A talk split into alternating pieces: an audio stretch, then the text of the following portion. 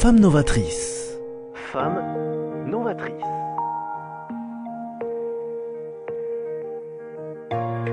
Femme novatrice avec Sophie Nanin. Bonjour et bienvenue à Femmes Novatrices, une émission pour écouter et partager avec vous les échos de leur challenge. Aujourd'hui, euh, fier d'accueillir Fabienne Crécy, donc directrice générale des services de TCO collectivité depuis 2019. Et ça, c'est un grand, grande entité de Toulouse. Bonjour Fabienne. Bonjour Sophie. Ravi de vous accueillir en effet parce que par rapport à l'actualité et par rapport à ce qui se passe au niveau de TCO, hein, tous les auditeurs sont au courant quand même qu'à Toulouse il y a un grand bouleversement, sachant quand même qu'on va dire la deadline, si on doit utiliser le terme d'aujourd'hui, 2028. Mm. Mais là, est-ce qu'en quelques mots déjà, vous pouvez présenter quand même votre poste parce que directrice générale des services, euh, il y a, à mon avis, une petite spécificité quand même à présenter sur la force de votre poste. Alors, euh, moi, je suis directrice générale des services de TCO Collectivité. Il y a plusieurs TCO, il y a trois TCO. TCO Collectivité, c'est, on va dire, l'organisme politique euh, qui développe la politique publique des équipes politiques en place sur les, les mobilités. il y a deux autres TCO. TCO Voyageurs j'ai envie de dire, qui transportent les voyageurs, c'est-à-dire les conducteurs, les contrôleurs, les mainteneurs, euh, les gens qui réparent votre matériel roulant, euh, les gestionnaires euh, du fonctionnement du service, c'est quand même 2800 personnes. Moi, je n'ai que 100 personnes à gérer. Et Tissot Ingénierie qui fait les gros travaux que vous avez actuellement sur tous les chantiers du métro. Donc, nous sommes une trilogie les trois TCO, dont TCO Collectivité, je dirais, euh, est l'organisme porteur de la décision politique euh, qui doit euh, financer et trouver les financements des projets, bien sûr, et qui doit réaliser le plan de mandat de l'exécutif en matière de mobilité. Et bien entendu, l'objectif est de transporter dans les meilleures conditions possibles les Toulousains et les habitants des 114 communes, puisque ce que l'on appelle le ressort territorial, c'est-à-dire le périmètre dans lequel nous opérons, mhm. c'est 114 communes. Ah oui, Donc la métropole et quatre établissements publics de coopération intercommunale, le Sicoval, le Muretin, euh, la communauté de communes euh, du Grand Ouest toulousain et la communauté de communes euh, des Coteaux de Bellevue. Donc un périmètre extrêmement large. Ah oui, vous Avec des réalités territoriales très différentes, évidemment. D'accord. Ah oui, effectivement, c'est sur un périmètre, comme on dit, de territoire important. Oui, d'accord, parce que chaque Toulouse Métropole, on est d'accord, ici, Cobal, c'est 34 communes qui sont rassemblées. Mhm. Mais là, vous avez, vous, tout le, tout le périmètre de la première couronne, on va dire. même bien au-delà, le, le, le, tout le Muretin, le nord-ouest, le nord-est toulousain. Enfin, c'est un grand territoire, c'est plus d'un million d'habitants. Donc vous apportez énormément de solutions au sein de TCO et grâce à tous ces services, parce que c'est une, trilogie qui représente combien de personnes au niveau personnel? Alors au 2800 à TCO Voyageurs, l'exploitant, euh, une centaine à TCO Ingénierie euh, et une centaine chez nous.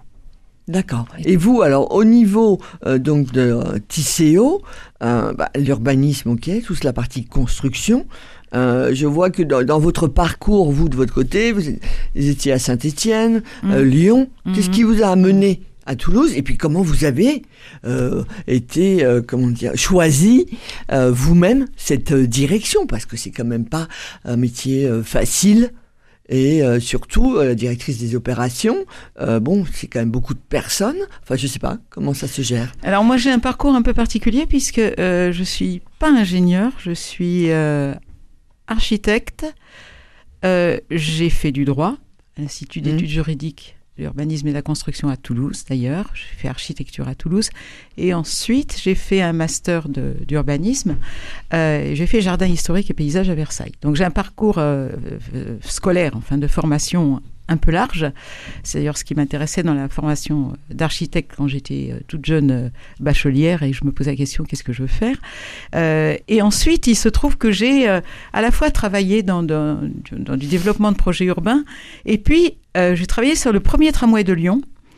Et ensuite, j'ai été directrice de projet d'extension du, du, tramway de Saint-Étienne. Saint-Étienne étant à l'époque une des très rares villes à avoir gardé son tramway. Toutes les autres ayant enlevé leur tramway pour faire rouler des voitures. Il faut quand même pas oublier. Euh, donc, euh, j'étais directrice du projet tramway à Saint-Étienne. Ensuite, le maire de Saint-Étienne, Michel Thiolière, m'a demandé d'être euh, DGA sur l'urbanisme et l'économie, ce que j'ai accepté.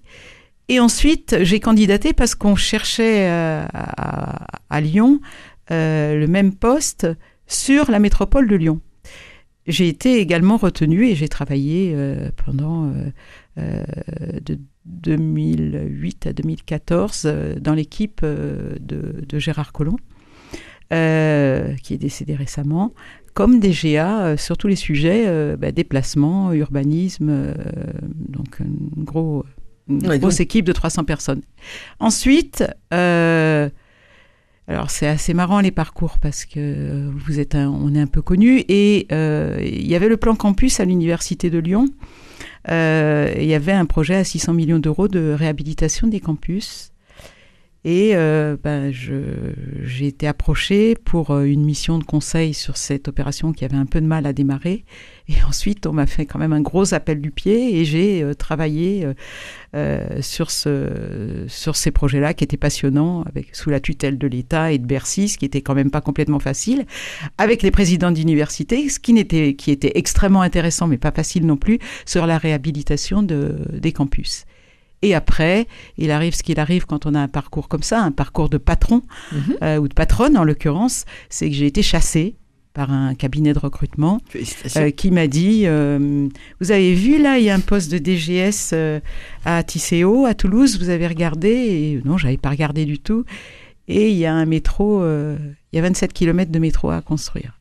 Et là, moi, ça, je ne peux pas résister. et j'ai regardé et j'ai candidaté et j'ai été, euh, retenue. C'est une belle crédibilité et légitimité, parce que déjà là, les personnes identifiées, vous avez fait un parcours. Oui, c'est des parcours qui sont identifiés quand même. Je, euh, je suis d'accord, mais sans tomber dans le cliché, euh, bon, on dit souvent, voilà, parfois les femmes dans le monde du bâtiment, dans cet univers urbanisme, construction, il faut parfois se battre plus que d'autres, mais vous avez trouvé là, euh, rapidement votre place pour qu'on puisse justement, comme vous dites, euh, vous, chasser pour. Euh, bah, attendez, je vous mets en alerte, mais là, ça, à mon avis, il faut, il faut être. Il faut candidater en tout cas. Et en tout cas, et en mm. plus, vous avez donc mm. réussi cette candidature, parce que c'est en 2019. Oui, tout à fait. Que vous avez pris donc les, les rênes, on va dire ça. Premier. Et, et, comment ça a été vécu ce démarrage, parce que quand même, c'est un projet de taille, utile à tous.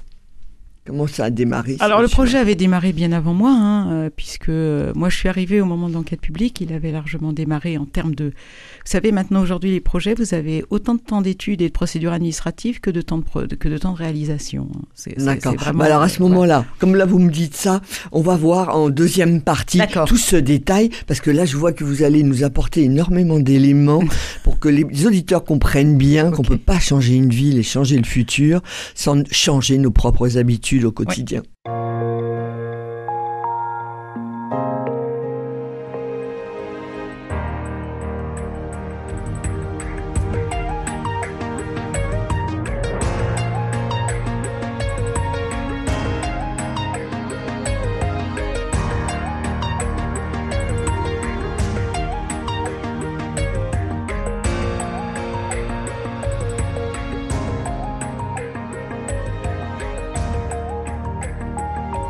Femme novatrice,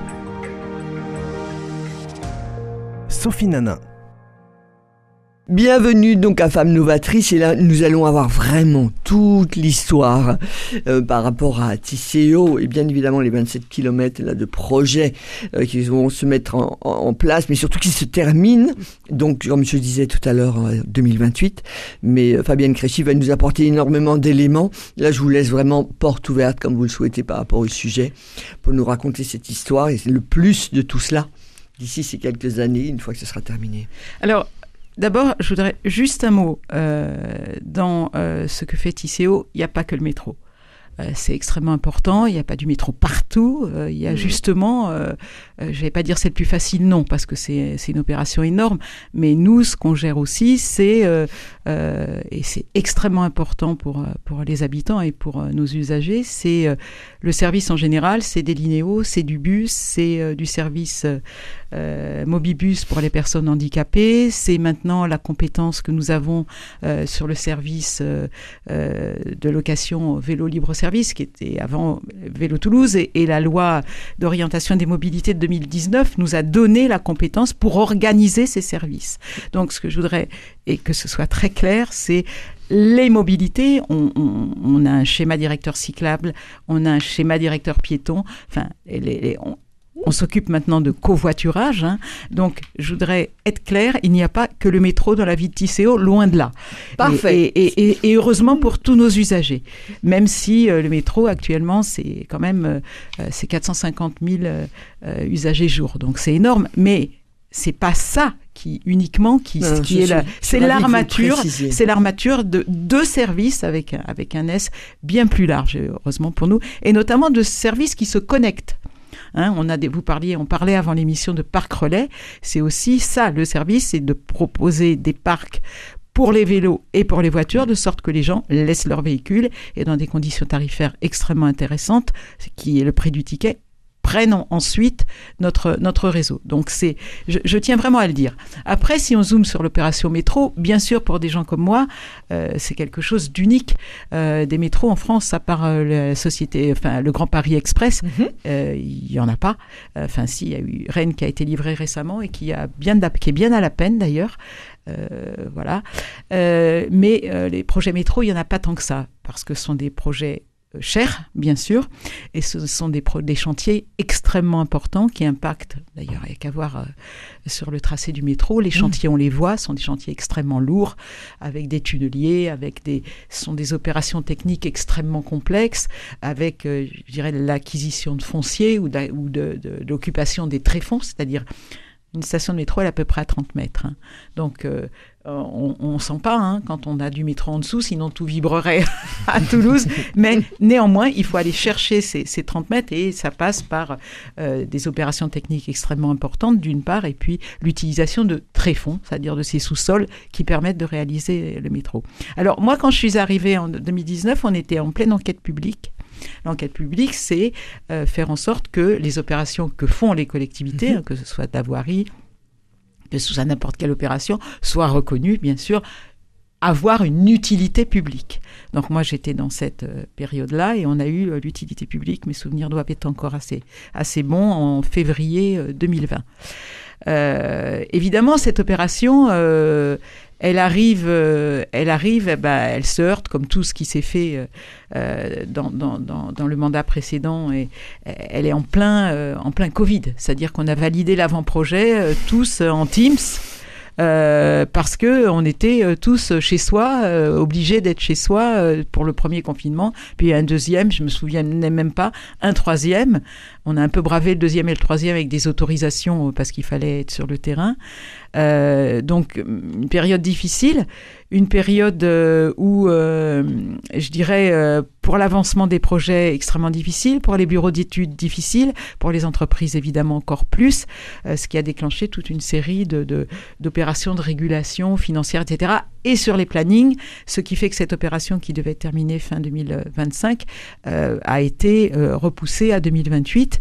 C'était aussi une, une, façon de recaler les budgets et de recaler les, les les, conditions de réalisation et d'obtenir des financements qui soient, euh, je dirais, qui soient soutenables pour, pour euh, l'agglomération. Et pour les équipes, euh, ça n'a pas été un, souci de pouvoir garder, de conserver des équipes? Parce que le Covid, certes, problématique, mais ça, on ne va pas le, le, rappeler. Mais sur le fait, effectivement, des équipes, comment vous avez géré au niveau de l'humain pour garder vraiment des équipes techniques et pouvoir continuer?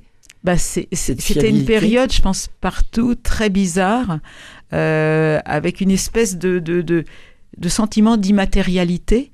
Mmh. Euh, et, malgré tout, euh, et malgré tout, on était, on était en réunion toute la journée, ce qui était assez pénible, euh, parce qu'il fallait faire avancer les projets, quoi. Mais c'était difficile techniquement, puisque c'est enfin, moi, on a du travail, télétravail dans, dans l'entreprise, bien entendu, mais à certains moments, rien ne remplace l'humain, quoi. Et, et ça, c'est pénible, c'est quelque chose qui, moi, je trouve, qui manque mais physiquement, dans, dans, dans, la relation, dans le ressenti qu'on a, de la, de la posture ou de, de, la personne avec qui on travaille. Est-ce qu'on s'est vraiment compris? Est-ce que, est que quand il y a un écart dans les positions, mais comment on récupère mmh. les situations? Et cette espèce de, de complicité de fait physique. Mmh. qui peut être aussi une opposition, mais elle se sent beaucoup moins euh, avec, avec l'écran. Mmh. Tout le monde a continué très bravement. Euh, les entreprises se sont très vite ressaisies, euh, je dirais, en termes d'organisation, mhm. hein, toutes, que ce soit le public ou le privé. Euh, et, et, je crois qu'on n'a jamais perdu le cap. En même temps, c'était c'était très curieux, comme c'est un peu fantomatique au début. Mais en plus, on savait pas ce qu'était cette maladie. Tout le monde se disait c'est une espèce de peste. Enfin, moi, je me souviens de, de sentiments très. C'était très dérangeant parce qu'en plus, on, on, a senti que c'était un bouleversement total. Et après, il a fallu tout récupérer en termes d'impact sur le délai de réalisation des études, etc., etc. Donc très compliqué après, même en mm. termes, je dirais, financiers. Euh, on travaillait pas de la même façon. Les bureaux d'études ben, n'avançaient pas euh, sur, le, le, planning d'avant. Il a fallu mm-hmm. tout recaler. Mm-hmm. Enfin, c'était c'était extrêmement lourd. On a eu ces deux périodes. On a eu le Covid et on a ensuite, évidemment, le, en février, et maintenant il y a presque deux ans, je crois que c'est ça, hein, presque deux ans avec l'Ukraine, tout, tout le bouleversement géopolitique, mm. avec le coût des énergies qui a flambé totalement. Enfin, nous, le coût de l'électricité, c'était la, la panique, le coût des matériaux. Mm. Donc, il se trouve que quand on réalise des projets, et là moi je parle des miens, mais je pense que mhm. tous les porteurs de projets publics, et, privés évidemment, mais en tout cas moi je peux parler pour le public, ont dû faire preuve d'une intelligence de, de, et d'une énergie d'adaptation hors du commun. Et finalement, ce que cette période assez terrible quand même, parce que c'était c'est vraiment une, une, vraie fracture. Il y a l'avant, il y aura toujours maintenant l'avant et l'après. Ça, pardon. Non, non, non, je vous en prie. Euh, continue, je pose ça, ça, ça a obligé véritablement à s'adapter. Mais justement, par rapport à votre rôle, à vous, en tant que directrice euh, générale donc des, euh, des, services, comment vous, vous, vous gérez cela à ce jour? Euh, pour cette dynamique. Vous êtes quand même la femme de l'ombre. Mmh. Euh, il y a quand même énormément de personnes à gérer et mmh. de métiers très diversifiés. Mmh, euh, il y a quand même une deadline, même si effectivement le projet est décalé, mais il y a quand même ça à, à, respecter. Et puis, par rapport, je dirais, aux auditeurs, où on est tellement dans les stéréotypes de dire ah oui mais mince voilà ça roule plus, oui il y a des il y a des embouteillages, ah bah oui mais on peut pas changer une ville et changer vouloir nous en tout cas évoluer aller sur des nouvelles choses sans que notre quotidien puisse être un peu bouleversé. Mm, mm. Mais comment vous faites vous-même, euh, vous en tant que femme de l'ombre, là pour être chef d'orchestre de tout cela? Comment ça se gère humainement? Alors en, management, euh, en management, il y a, il y a une, je dirais une, une obligation. Euh, et puis moi, ça fait longtemps que je fais du management, c'est il faut expliquer. Il faut expliquer. Il faut dire aux gens. Mhm. Euh, il faut expliquer le mieux possible. Euh, moi, à un moment donné, j'ai dû dire euh, aux équipes, eh ben, on avait envisagé tant de recrutements cette année, on avait envisagé tant de dépenses à la programmation des investissements. Ben, cette année, non on va euh, baisser de 15% euh, les investissements sur cette année. Donc sur, sur nos investissements à nous. Hein. Mhm. je ne parle pas du projet métro, etc. Mais sur les investissements de la société en matière de, ressources, en matière de projets, ben, on va retarder un peu certains projets. Euh, et les équipes qui sont lancées et à qui on dit tous les jours il faut faire avancer les projets, ben, on ralentit un petit peu pour voir où on en est financièrement, pour savoir exactement quand on a des coûts d'énergie qui flambent, comment on fait On a fait un plan de sobriété, euh, comment on fait? Les équipes, euh, il faut vraiment beaucoup leur expliquer ça. Il faut être le plus clair et le plus transparent possible parce que expliquer que on va ralentir un peu cette énergie, euh, le risque c'est de démotiver les gens. Hmm. Puisqu'on les motive toujours en disant le projet, le sens, les enjeux, la feuille de route. Et puis à un moment donné, on dit non, là, stop, on arrête un petit peu, on se pose et on réfléchit. Ça, c'est ça, c'est très délicat. Il faut le faire. Moi, j'ai fait des plénières euh, euh, où justement on expliquait en disant il va falloir un peu attendre. On avait envisagé tel ou tel poste, six postes de plus. Ben, l'année prochaine, on va attendre parce que c'est c'est pas possible parce que voilà. Donc ça, c'est un petit peu le c'est un petit peu le challenge du manager qui pas seul. Moi, j'ai deux DGA, j'ai des directeurs, il faut et puis et puis après il y a, y a ceux qui ceux qui font et qui à qui on doit faire comprendre que ben on va peut-être s'y prendre autrement, on va réfléchir. Donc ça c'est c'est compliqué. Ça c'est pour le, le management. Et puis se mettre d'accord évidemment avec les autres TCO, hein, nos collègues. Moi, je travaille jamais seul. Hein, quand je parlais de trilogie, c'est véritablement une trilogie Mhm. et ça ne peut marcher que comme ça. C'est-à-dire, c'est dans la relation que j'ai avec les autres directeurs Mhm. que les choses se, se- se- peuvent se faire, peuvent se réaliser. Et, et- et d- d'autre part, euh, oui, bah, des travaux d'une telle importance sur un territoire d'une d'un tel dynamisme. oui. Le territoire toulousain, c'est 15 000 habitants chaque année de plus depuis, depuis une dizaine d'années. C'est un territoire qui a une dynamique énorme. Et ce territoire, il faut le desservir le plus possible. Euh, et oui, ben, c'est pas... euh, euh, on, on claque pas des doigts quand on fait des choses. Mm. Quand on fait un projet, il y a... Le projet, il est fait pour des gens à qui il va rendre service, mais ce projet impacte aussi des gens qui sont des riverains, qui sont des voisins, qui sont des gens qui ne sont pas d'accord avec qui Hmm. le Ah oui, projet se fait. D'accord pour- Ces gens-là, il faut aussi leur parler, il faut aussi leur expliquer. Ça ne veut pas dire qu'à la fin, ils sont d'accord, mais il faut le dire aussi, il faut expliquer. Comment, comment aujourd'hui, dans une société quand même qui, qui a de plus en plus de problèmes avec le commun et avec l'intérêt public, expliquer que l'intérêt public, Mm. qui est peut-être un résultat qui convient, passe par des phases qui sont effectivement au quotidien, qui peuvent gêner des gens. On a des problématiques avec les commerçants, bien entendu, quand on fait des chantiers comme ça. On a un travail sur les commissions d'indemnisation, ce n'est pas facile. Euh, Et, et- et finalement, on a, euh, ce, ce sont des grosses opérations euh, comme ça, extrêmement énormes, mais qui nécessitent un, un travail d'une sensibilité euh, extrême. Et justement, Voilà. cette sensibilité-là me va bien. Et puis ça, ça, ça me va très bien. Là, comme tout à l'heure, vous parliez, pour moi, j'appelle ça presque la communauté Tisséo. Oui, tout à fait. Euh, parce que pour moi, c'est vraiment cela. Et puis, euh, oui, euh, aujourd'hui, on veut changer beaucoup de choses, comme je le disais tout à l'heure, mais euh, on veut pas que notre quotidien soit perturbé. Mais là, désolé, chers auditeurs, non. moi, c'est plutôt de dire, on y va, on y va ensemble. Oui, il va y avoir des passes difficiles. Mm, Et à ce moment-là, on est de son voisin. Enfin, je sais pas, hein, il peut y avoir effectivement aussi cette solidarité au réel. Mais là, au moins, c'est du concret, de l'opérationnel pour avancer.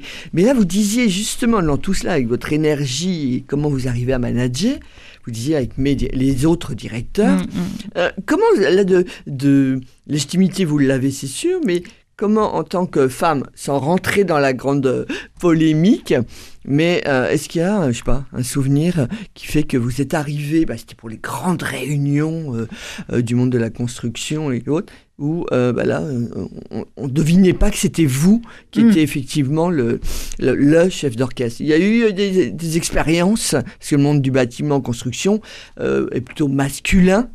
Est-ce qu'il y a eu, je sais pas, une expérience auprès des auditeurs là à, rappeler ou un, souvenir qui vous a qui vous a amusé entre guillemets ou peut-être désarçonné aussi attention Alors, moi, j'ai un-. Alors, évidemment, j'ai des souvenirs et je vais les donner, mais il faut surtout. Enfin, moi, je suis venue sur ce, sur ce type de projet euh, parce que quand j'étais toute jeune, chef de projet euh, à monter des opérations d'urbanisme, j'avais un, chef, un, patron qui était directeur. C'était à la communauté urbaine de Lyon. Et ce monsieur est devenu directeur de la voirie. Et un jour, et il était super. Il faisait, on était plein de chefs de projet, on était jeunes, il y avait des femmes, il y avait des hommes, enfin, etc. Puis les opérations d'urbanisme autour de Lyon étaient extrêmement intéressantes. Il devient directeur de la voirie. Là-dessus, moi, je pars en congé maternité. Et un jour, il m'appelle, il me dit, écoutez, Fabienne, euh, moi, j'ai besoin euh, d'un architecte. euh, j'ai besoin d'un architecte à la voirie parce que parce que voilà, ça m'intéresse. il faut changer un peu les mentalités à la voirie. oui Et là, j'ai- super. j'ai- je, je suis tombée dans le, le monde du, du, du hard de la voirie. je parle il y a 25 ans. Il y avait que des bonhommes. Y avait, mais que des bonhommes. quoi. et vous faisiez déjà Et- votre évolution Et vous. alors on arrivait, alors il y avait moi et une, une autre jeune femme, une collègue à qui je suis toujours très copine, et on a déboulé dans ce milieu où les mecs ils vous parlaient de, on met du 31,5, euh, les structures de chaussée, machin, et on arrivait en leur disant mais pour faire les projets on pourrait peut-être faire comme ça. Donc ça c'était, mais ça ça a été énorme pour moi. Ça a été énorme parce que je suis tombée dans ce milieu de gens qui sont sur le terrain tout le temps et à qui vous essayez d'expliquer des choses qui sont des, des choses de d'aménagement urbain, quoi. Et ça a été extraordinaire. Ça a été extraordinaire parce que là, j'étais jeune, hein, j'ai compris comment on travaillait avec des gens qui avaient ni votre culture professionnelle, ils en avaient une autre largement aussi valable que vous, mais pas du tout la vôtre, et qui, étaient alors vraiment des bonhommes, quoi. Enfin, à l'époque, je vous parle 25 ans à la voirie. Ah oui, oui, oui, encore. C'était vraiment Des, des, vrais de vrais, quoi. Et ça, c'était formidable. Donc, moi, j'ai, grâce à la confiance que nous a fait, deux, deux jeunes femmes, une ingénieure, une architecte à cette époque-là, on a pris un sillon qui, à l'époque, était entre guillemets révolutionnaire. Parce qu'à l'époque, les, femmes cadres à la voirie, elles s'occupaient des marchés publics. D'accord? Pas de femmes sur le sur voilà. Et moi alors donc j'ai appris ça et ça m'a donné une confiance formidable. Et après euh, si vous voulez une anecdote vous avez le genre d'anecdote soit le mec qui vous pose des questions et vous lui dites à un moment donné mais je suis une femme vous ne m'auriez jamais posé ces questions là si j'avais été un homme donc là ils, ils se disent ils sont pas très à l'aise parce que c'est vrai Mhm. parce qu'on vous teste et ça va quoi, hein, voilà. Et d'autre part, vous avez des réunions où il y a des dirigeants, tout ça, il y a un truc qui cloche et vous avez quelqu'un, je vais pas dire de nom, hein, mais qui se tourne et qui dit les dames de la com là, vous pourriez pas regarder. Alors ça c'est excellent. C'est excellent.